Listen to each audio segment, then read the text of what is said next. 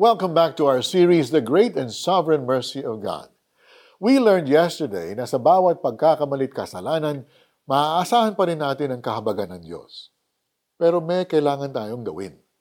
Alamin natin kung ano yon sa pagpapatuloy ng ating series na The Great and Sovereign Mercy of God. Lapit ka lang palagi. Palagi ka na lang bang nagkakasala kay God? Do you feel that you always miss the mark?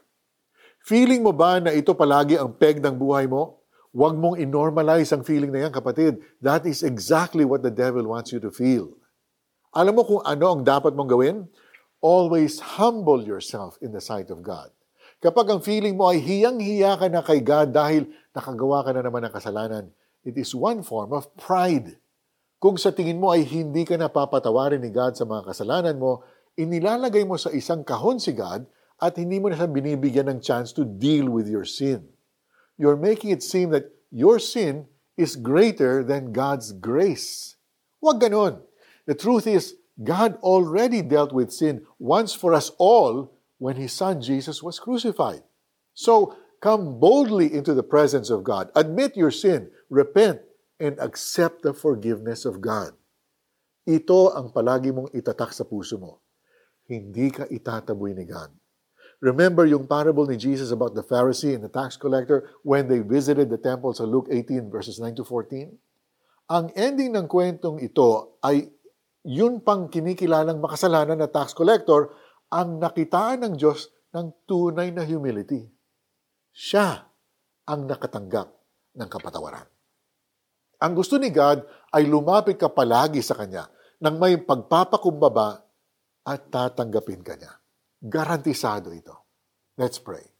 Panginoon, salamat at mahalin niyo ako at palaging nakaabang para patawarin sa aking mga kasalanan. Totoong ang pag-ibig mo ay walang katapusan. Tulungan ninyo ako na hindi mahiyang bumalik sa inyo sa tuwing ako ay nagkakasala. Sa pangalan ni Jesus, Amen. Paano pa natin ma-apply ito sa ating mga buhay? May kasalanan ka bang nagawa laban kay God? Huwag kang mahiyang lumapit. Pumasok ka sa kwarto mo at humi agad ng tawad. Naghihintay sa iyo si God. Samantala, ang maniningil ng buwis na may nakatayo sa malayo at di man lang makatingin sa langit. Dinadagukan niya ang kanyang dibdib at sinasabi, O Diyos, mahabag kayo sa akin na isang makasalanan.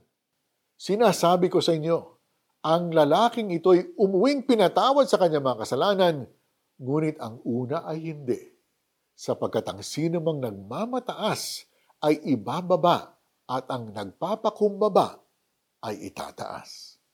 Lucas chapter 18 verses 13 and 14. Hihintayin namin kayo bukas sa pagpapatuloy ng ating series na The Great and Sovereign Mercy of God. Until next time, ako po si Mari Kaimo. God bless you.